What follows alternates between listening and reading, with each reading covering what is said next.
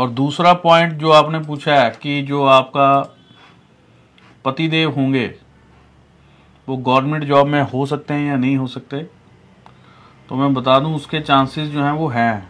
बड़े अच्छी चीज़ ढूंढी है आपने मतलब जो इंट्यूशन पावर है आपकी वो अच्छी है तो चांसेस हैं थोड़े से। इतने ज़्यादा नहीं है, ज़्यादा खुश मत होइएगा, लेकिन कुछ परसेंट चांसेस हैं आपका कुंडली में।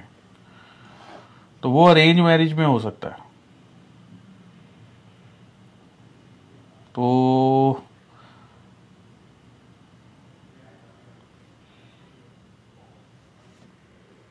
रितु रावत।